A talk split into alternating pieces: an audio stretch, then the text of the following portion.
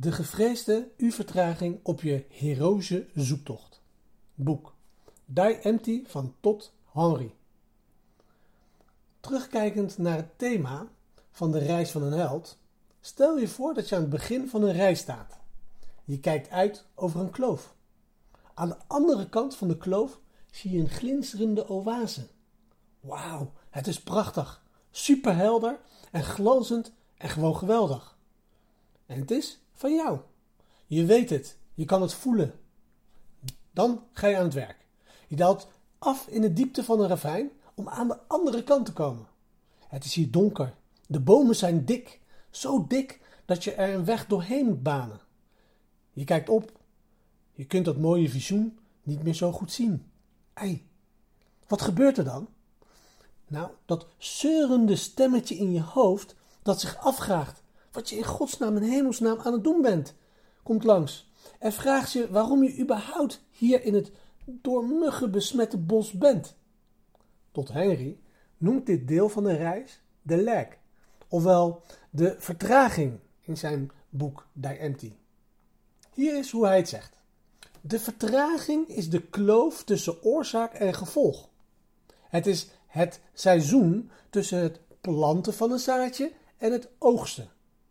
Het is de tijd dat al het werk dat je hebt gedaan weinig tot geen zichtbare beloning lijkt te hebben opgeleverd. En er is weinig aan de horizon om aan te geven dat het beter gaat worden. Ooit daar geweest? Ik ook. Wat te doen? Nou, hier is tot weer. Als je in deze vertraging zit, is het enige dat je vooruit houdt A.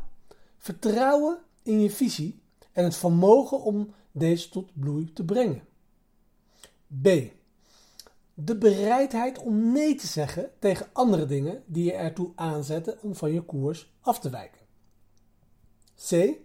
Dagelijks ijverige en urgente vooruitgang boeken. De microles van vandaag is de vraag: hoe is het met jouw vertraging? Uh, vier allereerst hè, het feit dat je een vertraging überhaupt hebt. En als je nog nooit een, als je nog nooit een vertraging ervaart, probeer dan een beetje harder te werken of ga wat meer uit je comfortzone. Voel in ieder geval dat je jezelf uitdaagt. Ten tweede, hoe pas je de A, B, C van tot toe? Wat kan je doen om A. zelfvertrouwen te vergroten, B. je focus te vergroten en C. dagelijks ijverige en urgente vorderingen te maken? Fantastisch. Ik zie je aan de andere kant.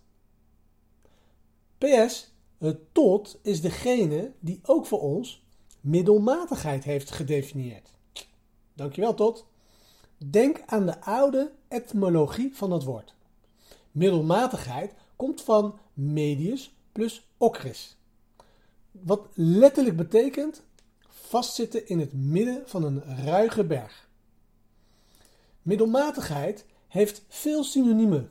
Gemiddeld, onopvallend, niet opwindend, flauw, vergeetbaar, amateuristisch enzovoort. Maar het heeft maar één antoniem. En dat is excellence.